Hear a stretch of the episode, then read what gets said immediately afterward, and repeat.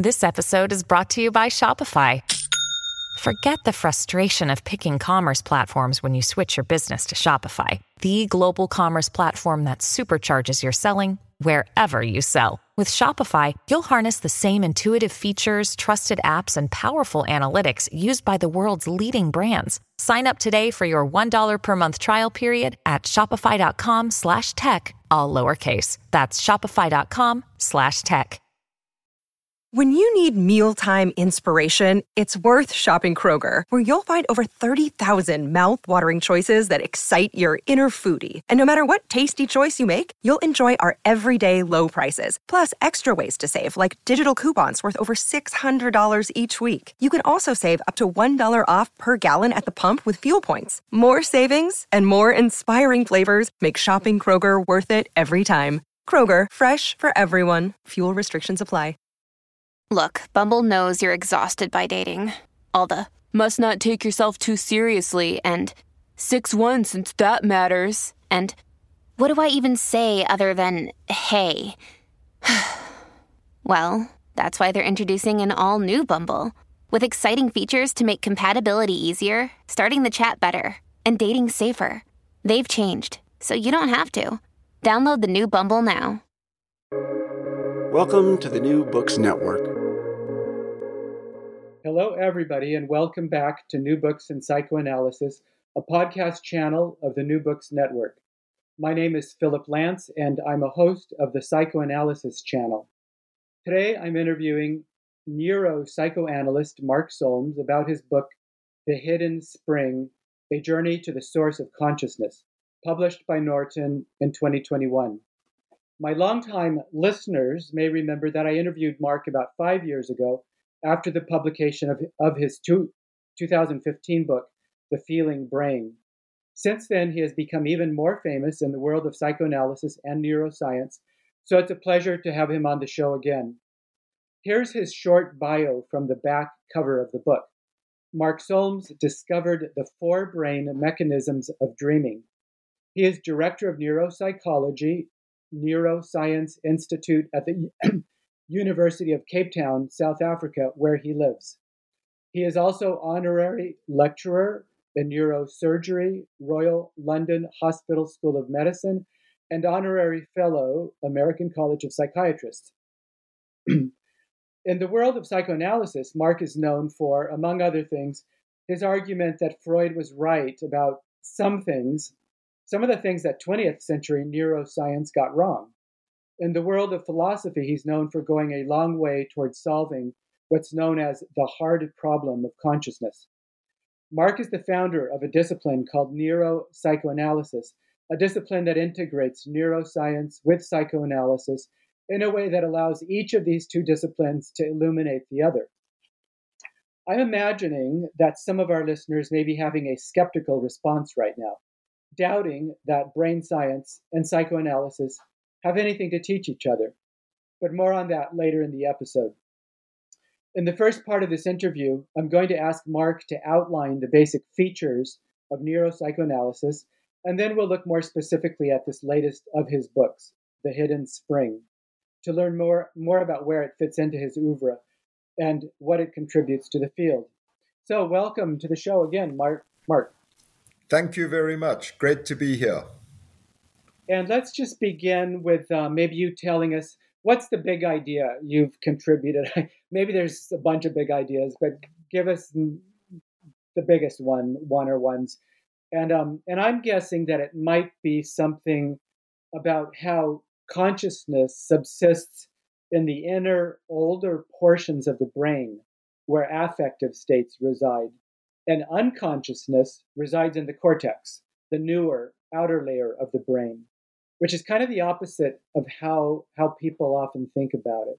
Am I on the right track there? Yes. Um, so what you've just said is, is is basically correct. I'll fill in a few details, uh, but you, are asking about my my um, contributions. Like there, I think you're asking about my contributions to neuroscience, and uh, my work in that field uh, began with a study of the brain mechanisms of dreaming. Um, and uh, that was in the well I, I, started working in that area in the 1980s but my first publications in that area came out in the mid 1990s and uh, the the main thing that i found at that time uh, was that dreams are generated by different brain mechanisms from those that generate REM sleep. Um, and the specific mechanism for dreaming uh, is a circuit or the driving circuit for dreaming uh, arises in the brain stem uh, and projects forwards into the frontal lobes. And it's it's it's the chemical the neuromodulator that mediates it is dopamine. Now, why that was important uh, from a psychoanalytic point of view, you say that I that I showed that neuroscientists had made some errors uh in in uh, uh, that that that that Freud had got some things right that we in neuroscience had got wrong, and that was that was certainly um, a, an example of that because the the dopamine circuit that I found generates dreams as opposed to REM sleep is about as close as you can get uh, to a neurological equivalent of what Freud called libidinal drive. Uh, that it's called the brain reward system or it's called the seeking system. Uh, it's a, it's the major motivational system of the mammal brain, and that's what drives dreams. So dreams are driven and motivated. You know that was that was news, um, and that's what made me interested because that circuit starts in the brain stem, uh, it's one of the there, there are a collection of nuclei in the brain stem which are called the reticular activating system. Uh, and so this circuit that drives dreams um, has its origin in the reticular activating system of the brain stem. Uh, and when I say it drives dreams, what I mean is it drives a state of consciousness that intrudes into the unconsciousness of sleep. I mean, the most striking feature of dreaming is that although you're asleep, you're conscious. So um, that made me interested in the role of those nuclei in generating consciousness.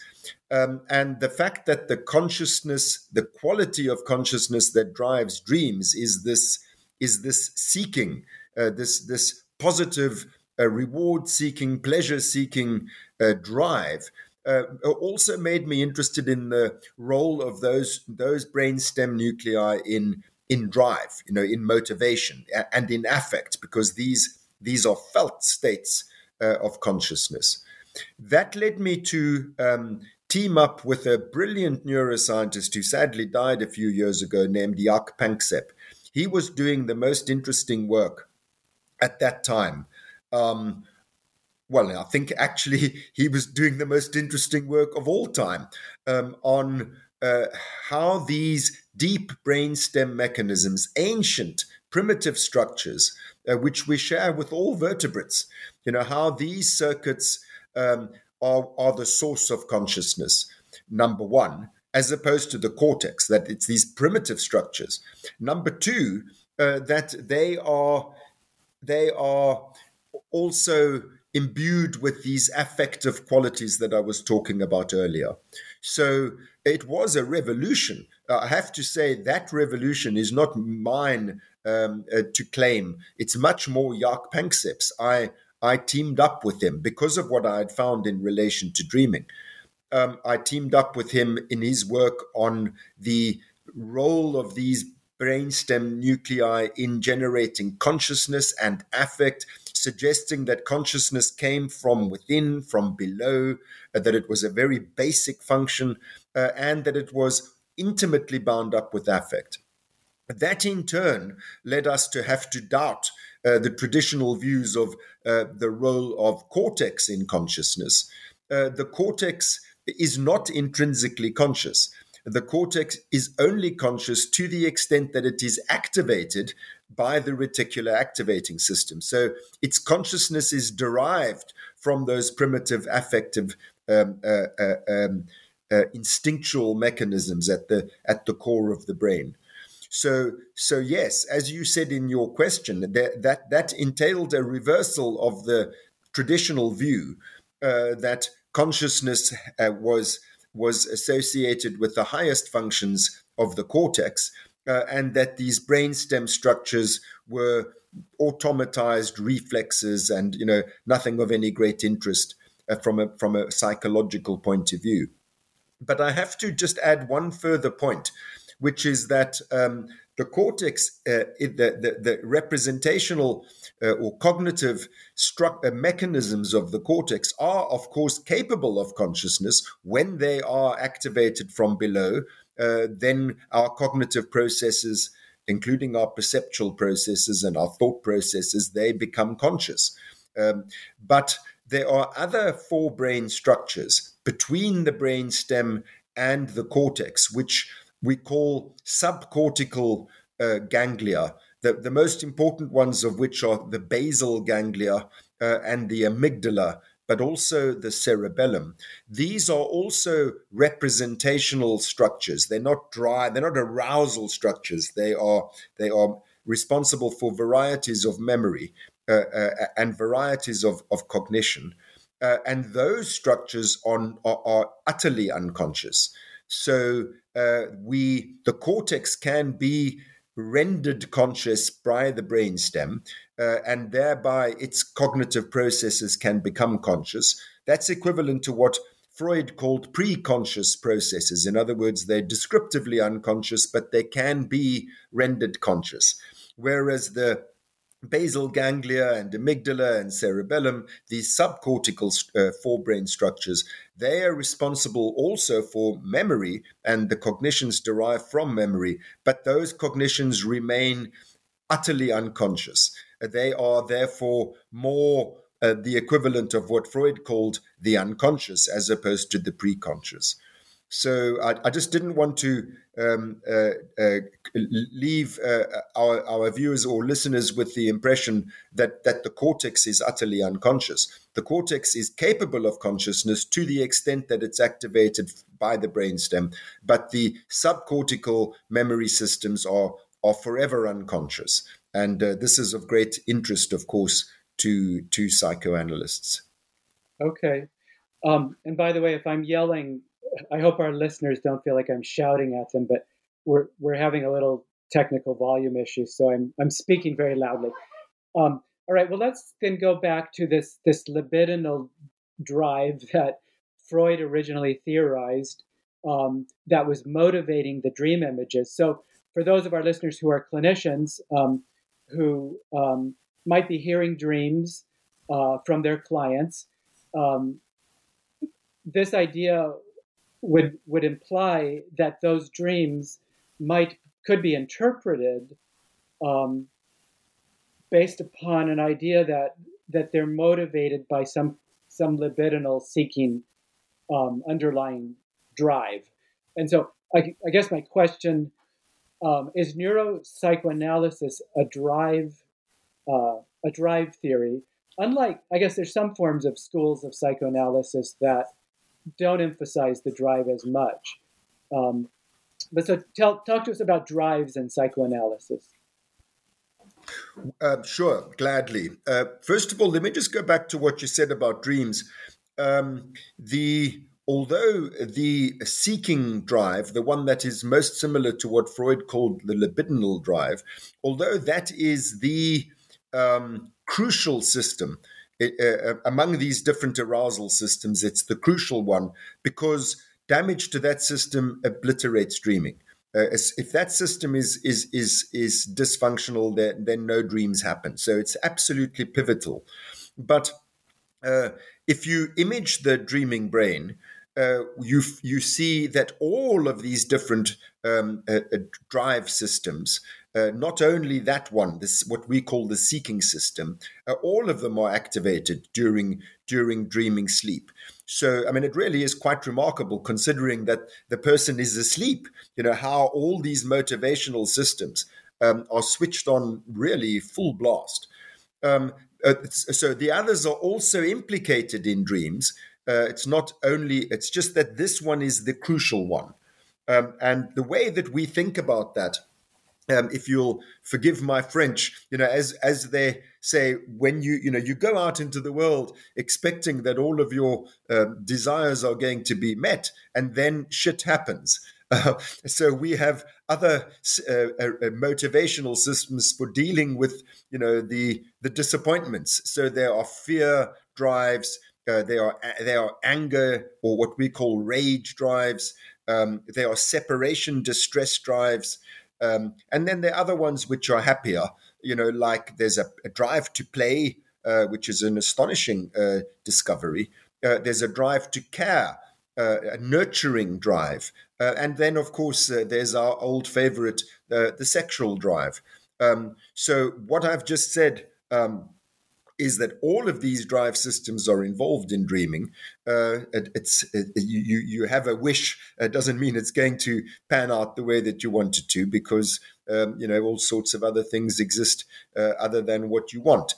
Um, and in saying that, I'm I'm uh, taking the opportunity to enumerate uh, the emotional drives that we've discovered in affective neuroscience uh, and in neuropsychoanalysis.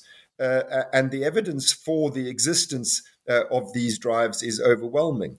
Uh, now, you say that um, many psychoanalytic schools have moved away from drive theory.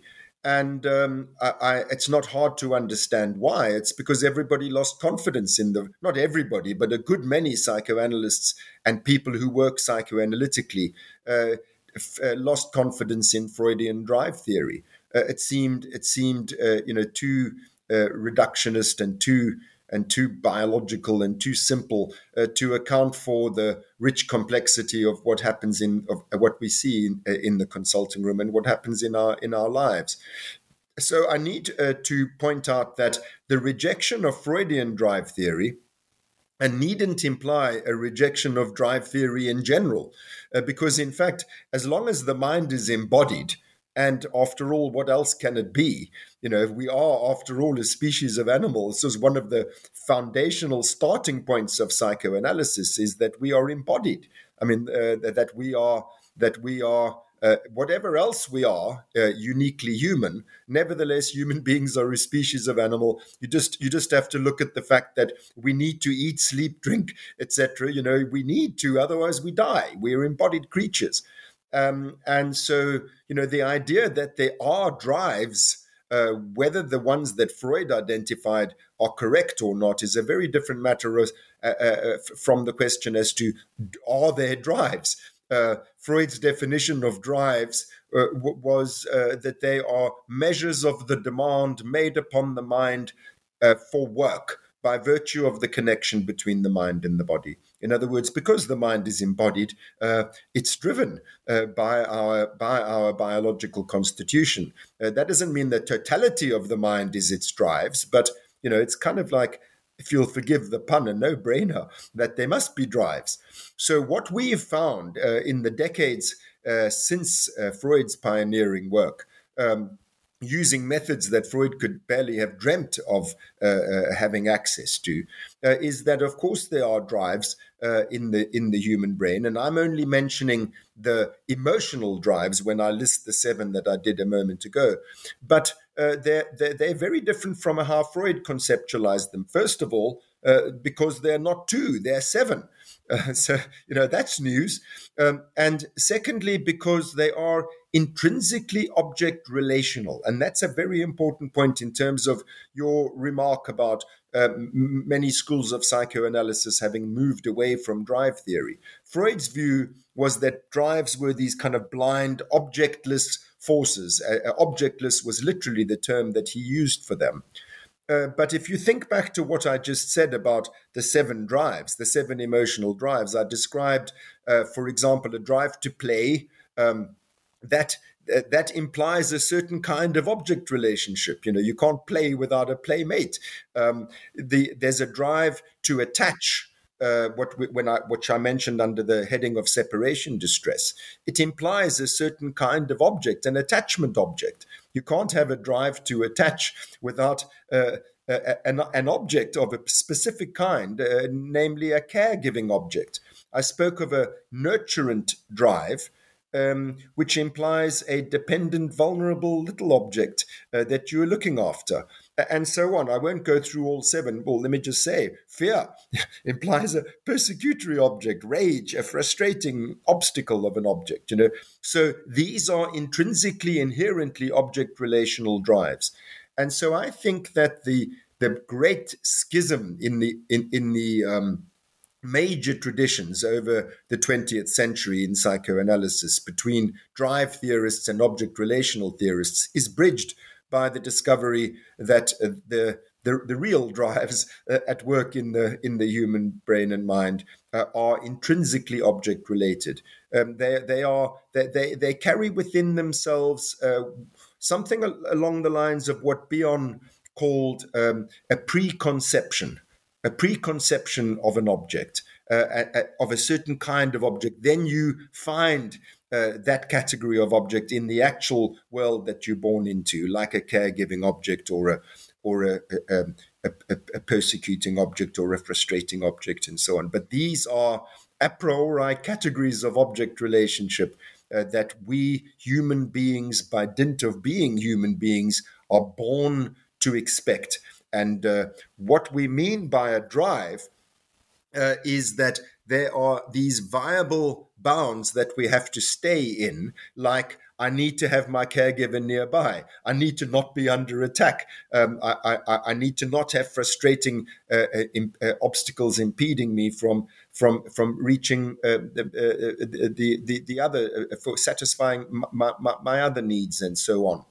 Um, so the, the, the concept here, the core concept is homeostasis. There's that we need to be within those viable ranges, like you know, not under attack. Uh, it's, it's, these are built uh, upon basic bodily processes like I need to be in a certain temperature range, I need a certain amount of oxygen, I need a certain blood pressure.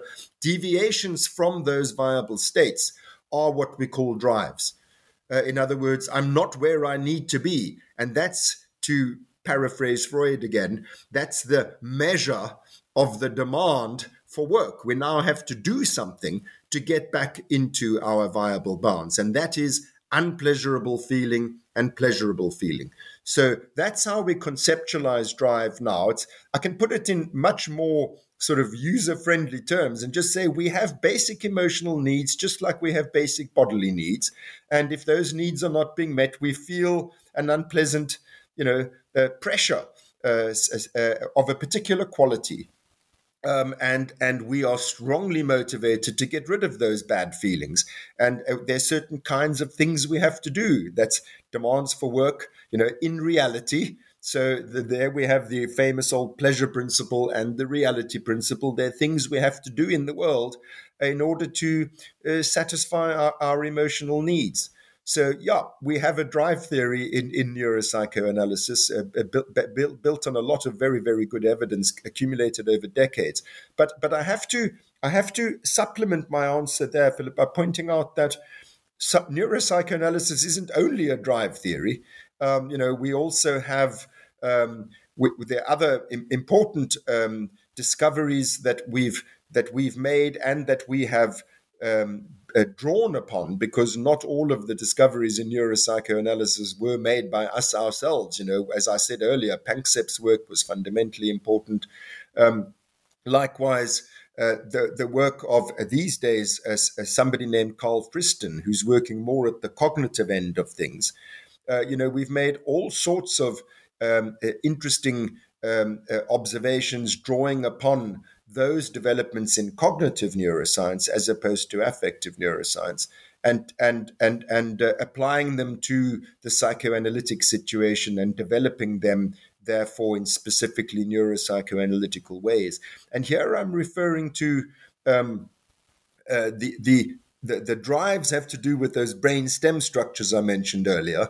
Uh, the cognitive side of things is more the forebrain end, uh, and I said that, that there are these cortical uh, structures and then these subcortical structures, all of which subserve what Freud would have called memory systems. You, you must remember Freud's topographical model, that, that picket fence thing that we that we first saw in the chapter seven of the interpretation of dreams. Uh, that that is a that is that topographical model is a is a mo- model of the different memory systems uh, of the of the human mental instrument or mental apparatus, as Freud called it, and um, we've learned a whole lot of new things about how the, how those memory systems work. Um, as I said a moment ago, uh, uh, the cortical ones are equivalent to what Freud called preconscious. The subcortical ones are equivalent to what Freud called unconscious. But those unconscious memory systems, uh, uh please note the plural, you know, there's not just one of them. Uh, uh, the two most important for, for clinical psychoanalysis um, are what are called the procedural memory systems uh, and the and the emotional uh, memory systems, and uh, then um, equally important uh, is that they are not only unconscious but unconscious forevermore. They cannot be rendered conscious uh, by dint of the, the nature of the representations that we're talking about. They are just response patterns. They can only be enacted, they can never be thought. So that's important. Um, so that has all sorts of implications for psychoanalysis. Then the pre-conscious ones, the cortical ones, you know, again, uh, we divide them into uh, into subsystems. Uh, these can be rendered conscious. Uh, we call them the episodic uh, and the semantic memory systems. And what we've learned about how all of these memory systems work, uh, I'm just sort of alluding to it. I'm not. I'm not explicating it. Um, is is all of it of of of, of great interest. Um, and and and one last point I want to make in that uh, direct, in that area is that we we think uh, under the influence of Carl Friston's work, um, we we think of these memory systems as prediction systems. So so uh, although memories are about the past, they are for the future. Uh, m- memory, you know, the whole point of learning from experience is to be able is to change what you do in future to better predict uh, on the basis of past experience, I predict that the world works like this. Um, and so this is a, a, a, fundamentally important notion that memory systems are, are really essentially prediction systems. And I hope you can see the immediate connection to psychoanalysis, the whole idea of wish and transference, you know, that, that, uh, that, that we project onto the present. Uh, uh, the, the, the, the experiences from our past that we expect to find uh, in the present what we found in the past. So, all of this stuff uh, is of great relevance for psychoanalysis, not only the drive theory, um, also, uh, also these revisions of our understanding of, of what, uh, of what, what would have been called topographical theory in the old days or structural theory. Yeah, you just um, triggered my memory of something that happened in a session yesterday that really um, i think i stumbled on this idea about memories of, about the past but it's about predicting the future it was a client who was talking about his anxiety and why why does he have it and um, and i thought we could see by his history he had he had he had good reason to have learned to be very anxious uh, about the world. And things were still um, difficult for him with regard to his his mother and his father. So so there's good reason that he would predict they will things are going to continue to be dangerous for him. Uh, but anyway, I'd rather have you tell me a, a psycho uh, or a clinical um, any a clinical application. How does how is this used uh, in the clinic? uh, these ideas? Well, um, so depending on how you date it, um, neuropsychoanalysis began uh, officially in in 1999. Um, it, it, it, we started the journal named Neuropsychoanalysis, um, and the society, the International Neuropsychoanalysis Society, a year a year later. Of course, that was preceded by years of work my own first publication uh, that was explicitly about the relationship between psychoanalysis and neuroscience was 1986. So, so you know, for a long time, we were just doing groundwork, basic science, trying to trying to translate neuroscientific knowledge into psychoanalytic terms and vice versa, psychoanalytic knowledge into neuroscientific terms. And we had to do all of that uh, before uh, we could get to the application of uh, this um, uh, basic uh, theoretical work uh, to our to our clinical practice. And it was very frustrating for many of, of, of my psychoanalytic colleagues you know, they were saying, well, that's all very interesting, Mark, you know, but what, what does it tell us about what we should be doing? Uh, and, and so happily I can say, uh, over the last, uh, gosh, well, I can date it pretty precisely, really, over the last 10 years, because it was at our Neuropsychoanalysis Congress in Berlin in, in 2012 that, that the first breakthroughs, uh, the first uh, it first became obvious that we were learning things which really did have implications for for clinical practice. So you ask me, you know, what sort of implications it has. Well, uh, to begin with, uh, what I said earlier about there being seven emotional drives. Uh, and if people don't like the word drive, let me repeat what I said earlier. There are seven basic emotional needs of the human being. Um, that means that each and every one of us needs to satisfy um, the the drive to play, uh, the drive the drive to be cared for, uh, the drive to to be safe, uh, the drive to to to nurture, or as it may seem, we actually need to look after little vulnerable ones, uh, and so on. And so, to know that these are the basic emotional needs of our patients, uh, and also remember what I said about their role in consciousness, uh, that the fundamental mechanisms of what we are conscious of, are feeling mechanisms. Uh, and then you start to see, okay, so, you know, what drives our the life of the mind is how we feel, which is to say something pretty bloody obvious, but to say it now on the basis of really good scientific evidence that that what drives what we do is how we feel, good and bad feelings of various kinds and knowing what the kinds of different emotional needs are enables us to recognize um, the quality of our patient's suffering, which is conscious. Our patients uh, suffer mainly from feelings and they come to us. Usually they're presenting complaints are, you know, I feel like this, I'm depressed, I'm anxious, I'm, I'm angry. Um, and they want to not feel like this. These are varieties of unpleasure, again, to use the old fashioned terms. Um, so we uh, believe it's very, we in neuropsychoanalysis um, we we foreground uh, in our in our evaluation our first sessions with our patients we foreground what is the patient feeling what is the actual nature of the emotional trouble that they're bringing to us us doctors of feelings um, and, and and and recognizing which of these basic emotional needs is not being met is is is recognizable through uh, the the, the fundamental, uh, the, the, the affective quality uh, of the of, of the patient suffering, which is let us not forget what brings patients to treatment. Uh, so recognizing what that is, not only uh, it, does it put us on the same page as the patient from the get go. In other words, that's the a good fa- basis for a therapeutic alliance that we both understand that what we're trying to do is to help the patient with this suffering, which has this particular uh, quality but it tells us which of their emotional needs is not being met which immediately and of course it doesn't mean it's only one but usually there's something which stands out against the background of all the other things. And so this is our kind of basic point of orientation so this is the problem.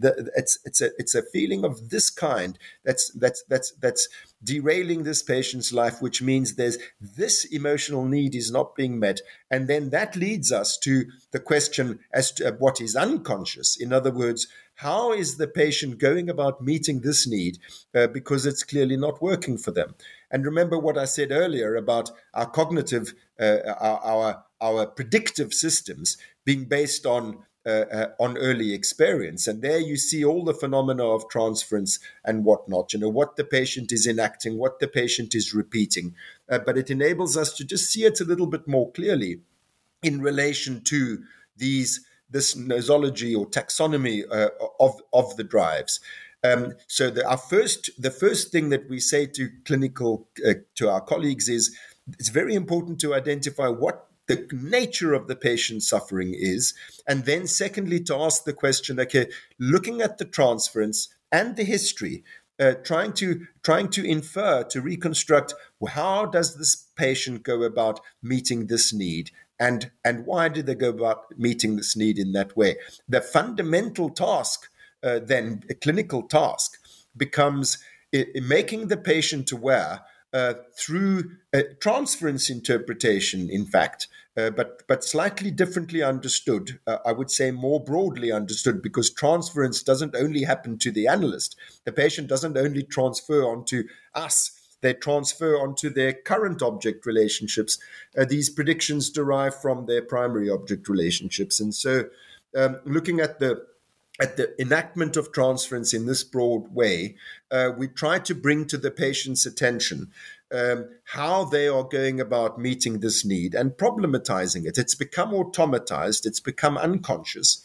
Uh, remember what I said about those different memory systems. These are unconscious memory systems the patient cannot remember the the solutions they came to to life's problems in childhood, but but they enact those solutions. They the, the predictions are are enacted. It's the, it's the only way they can be remembered. And we draw the patient's attention to the enactments, to what they're doing. Um, and in this way, uh, if I can sort of uh, formalize it in a way that, of course, we don't actually speak to our patients, but to say, can you see you doing this thing over and again? Uh, can you can you see it's meant to satisfy this need? Uh, it's in other words, this is why you're doing it. Uh, number three, can you see it's not satisfying that need? It's not working. Uh, and fourthly, that's why you're suffering from this feeling. in other words, to, to, to, to, make, to, to make the patient aware through drawing attention to the transference in the broad sense, um, uh, to problematize how they're going about meeting this particular emotional need. You invariably find when you reconstruct where it came from that there are conflicts between the different emotional needs. Um, so, to, to, to, to, sort of summarize, uh, the contributions that we're making to clinical work is to understand the importance of these drives uh, and, and, and the classification of those drives, how they are directly expressed, expressed in the feeling lives of our patients.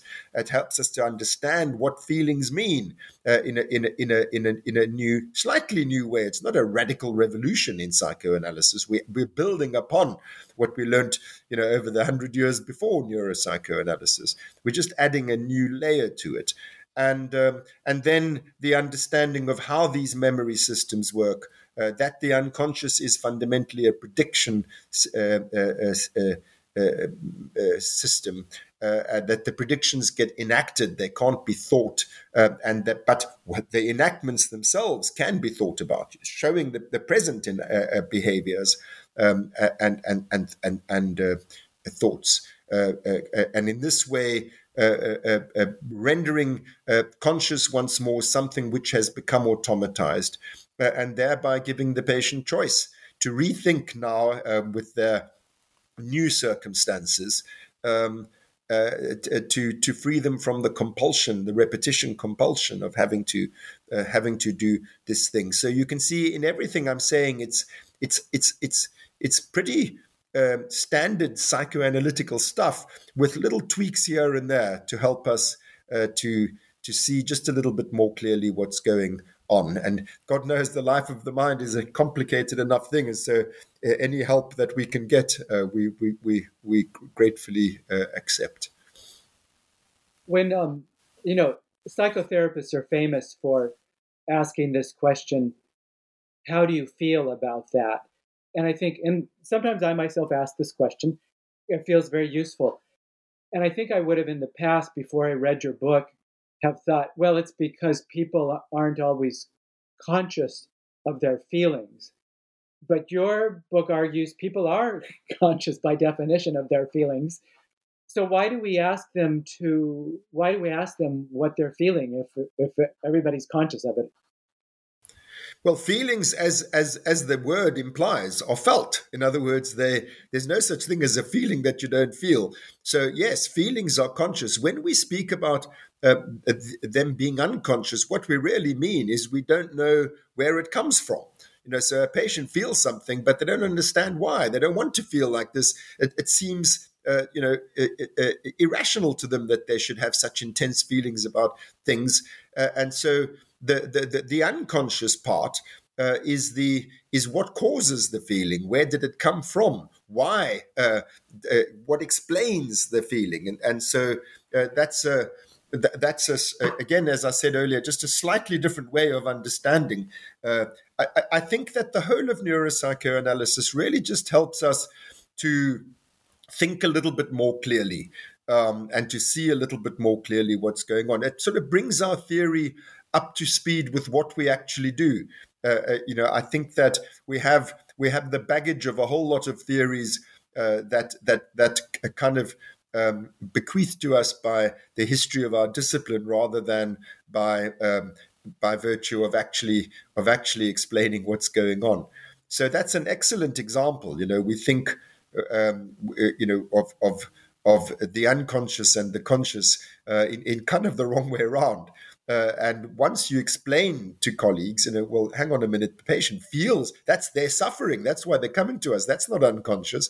Um, what's unconscious um, is the predictions. In other words, what are they doing uh, that they predict will meet this need? Uh, because clearly uh, it's not it's not working because that need's not being met. And where do those predictions come from? Well, they come from the developmental history, um, you know, of our patients. And so, yeah, that's exactly how it works. Okay, so we have a wide variety of listeners um, to new, book, new books in psychoanalysis. And some of those listeners come from a very academic context, um, oftentimes in the humanities uh, rather than the natural sciences. And some of those listeners um, conceive of psychoanalysis as a critical project, critical in the sense of political, radical, revolutionary, and disruptive rather than medicinal or medical. And so those I could imagine some of those listeners are, you know, reacting that that what what what you're doing is returning psychoanalysis to these banal foundations of Western science, the experimental method and all that, rather than to the critical work of exposing the scientific ideologies that blind us to emancipatory possibilities. so, what would you say to those critics? And have you encountered this objection? Oh, oh yes, I encounter it all the time. Uh, uh, happily, um, that sort of um, concern um, or or, or um, anxiety about what we're up to in neuropsychoanalysis is diminishing. As I said earlier, we've been at it now for three or more decades uh, and and uh, it, it, I, I face much less resistance than I did. Um, but uh, you know what you raise is a very important uh, topic.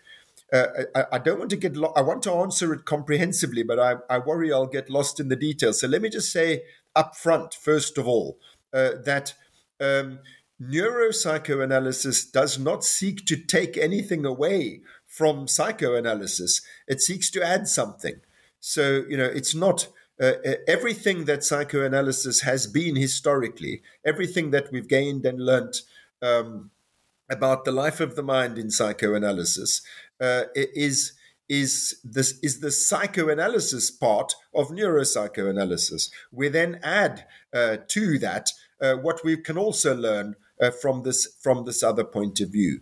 Um, I, I, when I say from this other point of view, it's a it's um, the the the the, the unique thing about the mind uh, is that it has dual aspects. Um, I'm a dual aspect monist, as indeed was was Freud. Uh, in, in, other words, you know, when Freud said that consciousness has two perceptual surfaces, one faces outwards and registers objects, um, the other faces inwards and registers our subjectivity. Uh, these are two different perspectives upon one and the same thing.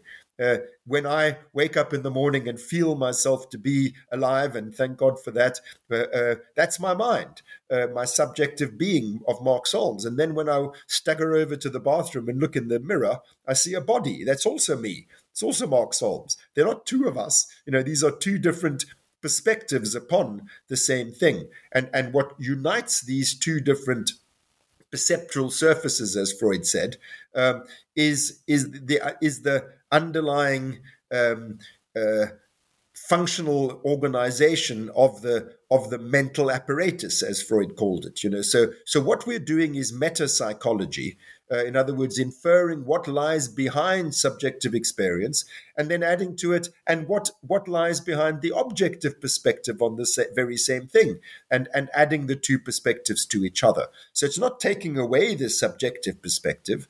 It's saying, well, what can we also learn from the objective point of view uh, on the very same thing? And it is the very same thing. As I say, when I look at my bodily form in the mirror. It's me. You know, it's it's the same me as as as is my subjective mental life that I that I free associate from when I'm lying on a couch. Uh, these are just two points of view on one and the same part of reality. So we're adding an additional point of view. We're not taking away the first one. Um, now, one remember, I said I'm going to give you a long answer to this. I'm sorry, but I just have to tell our listeners or, or, or viewers um, where I started from. Um, I uh, was a neuroscientist, am and and was first and foremost a neuroscientist, um, and I was frustrated uh, by when I say a neuroscientist, I was in particular a neuropsychologist. In other words, I was I was uh, studying and practicing that branch of neuroscience which is devoted to the study of the relationship between brain and mind and and I was I was terribly disappointed and frustrated by how little mind there was in neuroscience. It just the mind uh, that my professors taught me about in the seventies and eighties, you know, was a information processing device. There was no what it is like to be um, somebody experiencing a memory, um, you know, uh, or, or a feeling um, or a or a fantasy or a dream, and it was all just this desiccated mechanistic um, cognitive uh, machinery. And and and I thought. Um, to quote my, my, my late friend Oliver Sacks, who said in 1984, it's when I first uh, contacted him, and it was the beginning of our friendship. He said, Neuropsychology is admirable, but it excludes the psyche. You know, neuropsychology excludes the psyche. And I thought, right on, that's correct.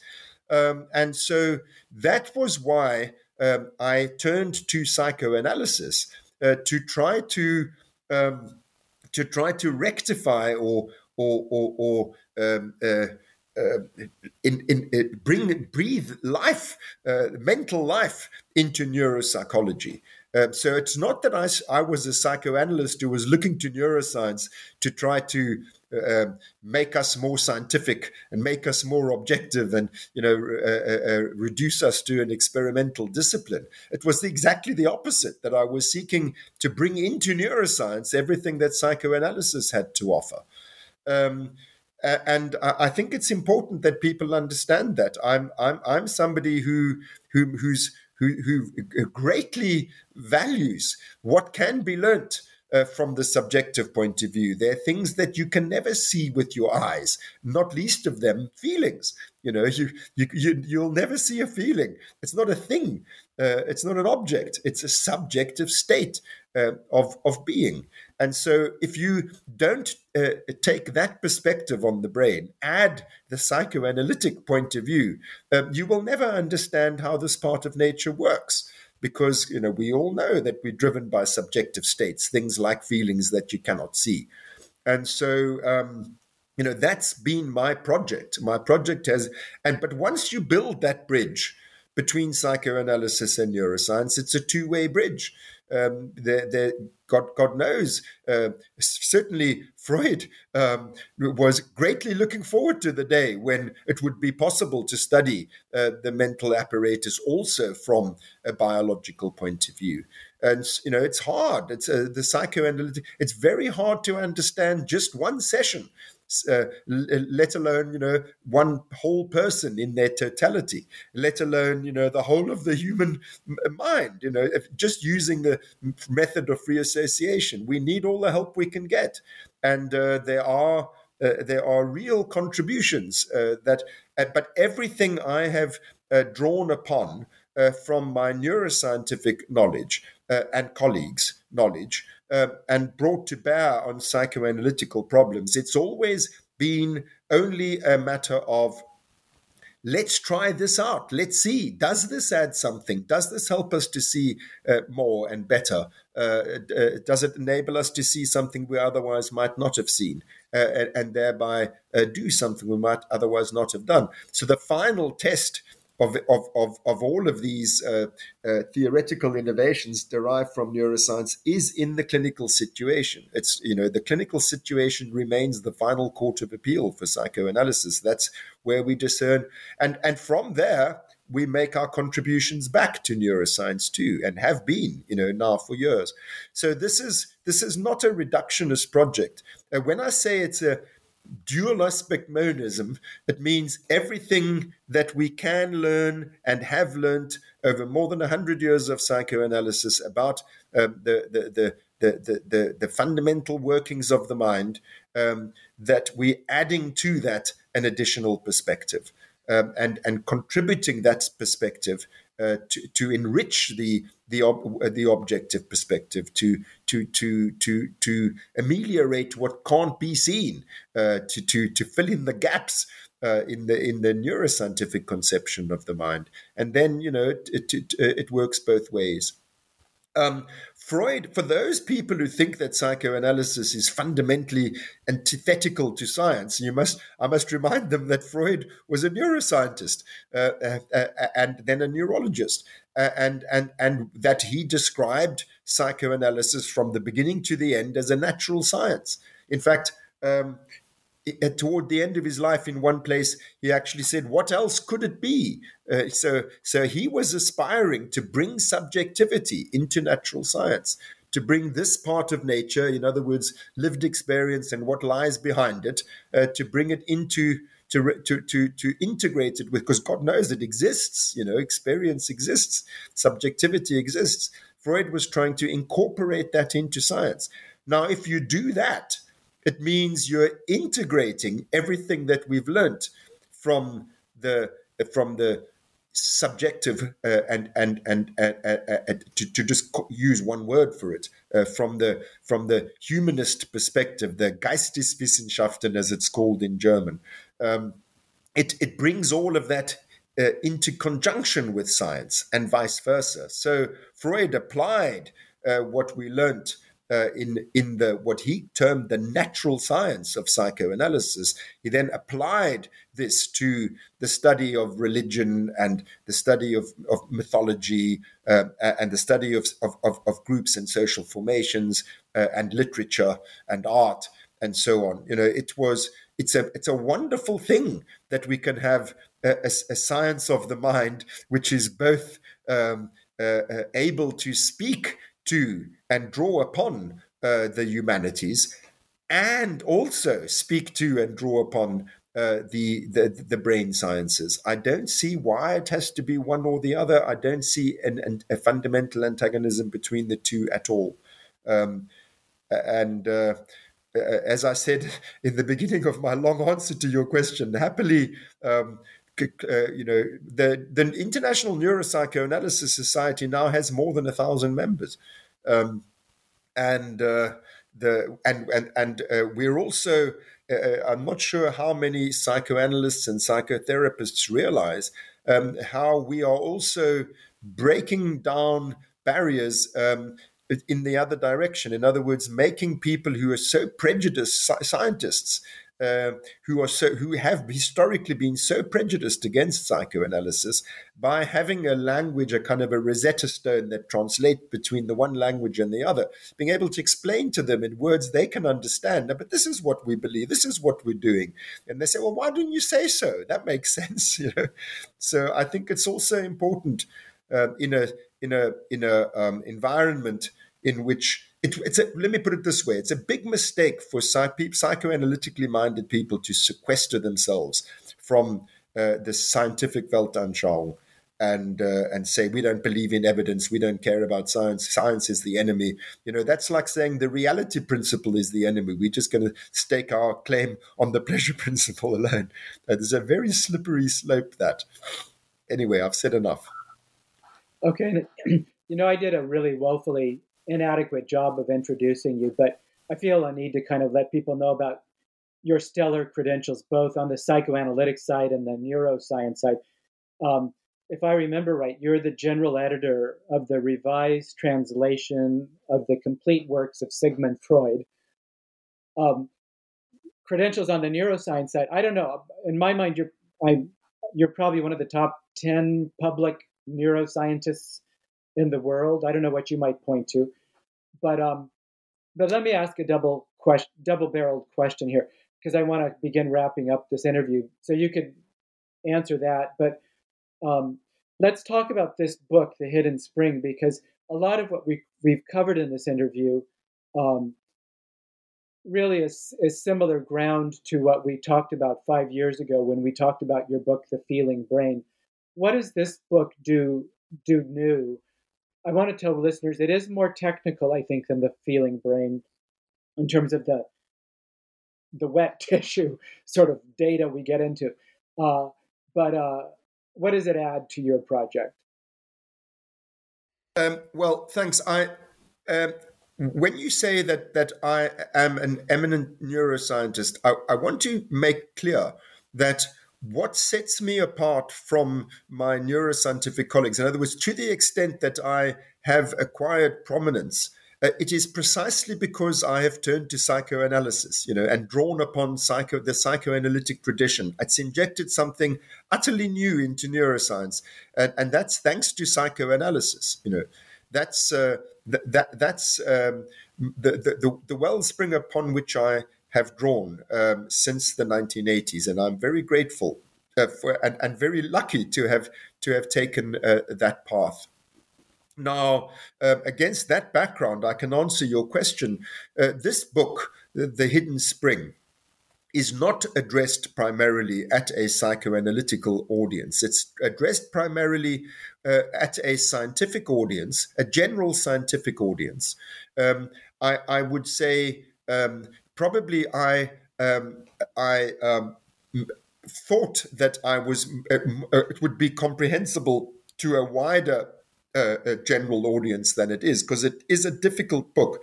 It, it, it that is because it tackles uh, the the hardest problem that there is in contemporary science as a whole, let alone neuroscience, you know, which is the hard the so-called hard problem of consciousness. So the book is about fundamentally it's about uh, uh, trying to uh, trying to tackle at the roots this hard problem of consciousness, but it does so by drawing upon psychoanalytic ideas. So it's me. So I'm I'm taking from everything I've learned uh, through my God. What is it now? Uh, 35 years of, of, of involvement with psychoanalysis. Um, and and and and it's kind of the culmination of all of that integrative work that I've done. Um, but but not speaking to psychoanalysis here. I'm speaking more to, uh, to, to the other side, as it were, and and and to and to people who who who who think fundamentally neuroscientifically, which I have to say also is the kind of the more uh, the, the majority of mental scientists these days are not psychoanalysts. The majority of mental scientists are neuroscientists and cognitive scientists. So I'm, I'm speaking to them uh, um, um, uh, if I'm speaking to any uh, specialism, uh, but I'm trying also to speak to general uh, a general sort of educated audience about how does our understanding of the hard problem change uh, if we recognize the things that we spoke about in this conversation at the outset, namely that we that consciousness is not uh, this very complicated cognitive, uh, self-reflective. Um, uniquely human and linguistic business uh, that consciousness is just raw feeling um, at its at its heart um, and if we if we tackle the hard problem of consciousness uh, from the bottom up, uh, uh, asking, you know, why do we feel? Uh, uh, what is the point of feelings? What do they do? What, what, how do they change uh, the, the life of the mind? It, it, casts a very different light on the nature of consciousness and the nature of the problem of consciousness. So that's what the book's about. Um, and it's it is hard. I'm sorry because it's the hard problem, uh, but uh, I've tried my best to make it as accessible as possible to as wide an audience as possible, but I need to emphasize again. Uh, I mean, I say so in the book, but you know, I want to emphasize here that it is fundamentally drawing upon um, upon um, psychoanalytic uh, sources of knowledge uh, and ways of thinking. And I think that to the extent that I've made any progress uh, in in in solving that problem, uh, it's been because I've taken that approach. Yeah, it um,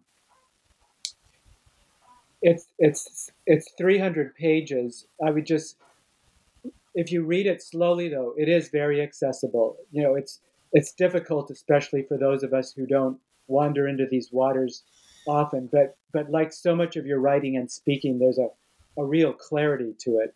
And if you patiently work your way through it, a very profound ideas and argument that are also extremely relevant. Um, just today in the New York Times, I read a story about artificial intelligence and people who are beginning to make claims that there's these new robots, artificially intelligent robots, that um, that are sentient or conscious. And I think the agreement is no, they're not. But um, in your final chapter, which which really beautifully lyrically written almost, um, you you describe a project that you believe may be possible to build a machine that's not just in, intelligent, but that feels and therefore is conscious. And what are the challenges with that, and including the ethical challenges? It's a fascinating read. And I would encourage people who pick up the book to um, stay to it through the end because there's some uh, really uh, extremely relevant current um, things you're wrestling with there. Yeah, thank you. I'm glad you emphasized the ethical challenges. I tried very hard to make clear in that chapter, uh, you know, what what what we what a what a, a, it's it's really um, a, a, huge ethical challenge in all sorts of ways. Uh, this quest to uh, to engineer an artificial consciousness, but um, I I would never I was never interested in artificial intelligence. I, I, I always thought it was ludicrous that these people are speaking about artificial minds. You know, they're talking about something that's got nothing to do with the mind, uh, the lived life of the mind. Um, and and now, now over the last few years, you know, I find myself deep. I, I mean, I have I'm working very closely with. Um, physicists and applied mathematicians and roboticists and uh, you know, and uh, computational neuroscientists. Um, and uh, uh as you said, uh, what we're uh, trying to do is is is not to engineer an, an, an artificial intelligence so much as an artificial form of feeling. In other words, an art, an artificial system that functions in the way that I described uh, earlier about drives. It basically it's it's it's a system uh, which which the, the basic uh, uh design feature of which is that one wants to continue to exist. Uh, it, it, wants to continue to be. Um, and so there are certain needs like uh, energy supply and so on that it has in, if it is going to continue to exist, and it has to work to meet those needs. And uh, so that the idea that basically that um, homeostatic mechanism, which is which is very simple, uh, I mean, certainly very simple compared to our cortical cognitive processes. Uh, that that that that that's that sort of mechanism uh, surely is engineerable. Uh, the, the, crucial questions there, apart from the ethical ones, are um, what justifies one to take the point of view of a of an artificial uh, uh, uh, intelligence? What, what, justifies you to to even begin to speak of uh, how how are things from the point of view of this system? And there's a lot there's a lot that I could say about you know what what what is what what what the prerequisites are to to even speak about the system's point of view. Um, and then the other really big question is how do you go about determining whether whether there is something it is like to be the system? In other words, does it feel like something to be such a system because of the problem of other minds? Um, it's you can never observe a subjective state uh, objectively.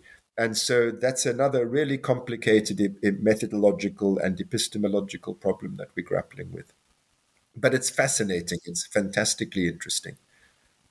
Thank you very much for taking your time to, to share your work with us. Um, really appreciate that. Great, thank you, and, and, good to see you again after five. I think it might even have been a, it might even have been six years, but good to see you again. Thank, uh, thank you for your okay. interest. Just to remind listeners, we've been speaking with Dr. Mark Solms here at New Books in Psychoanalysis, and we're talking today, especially his book, The Hidden Spring: A Journey to the Source of Consciousness. And if you have any questions about the show, please feel free to contact me, Philip J. Lance, at gmail.com. Um, have a good good afternoon.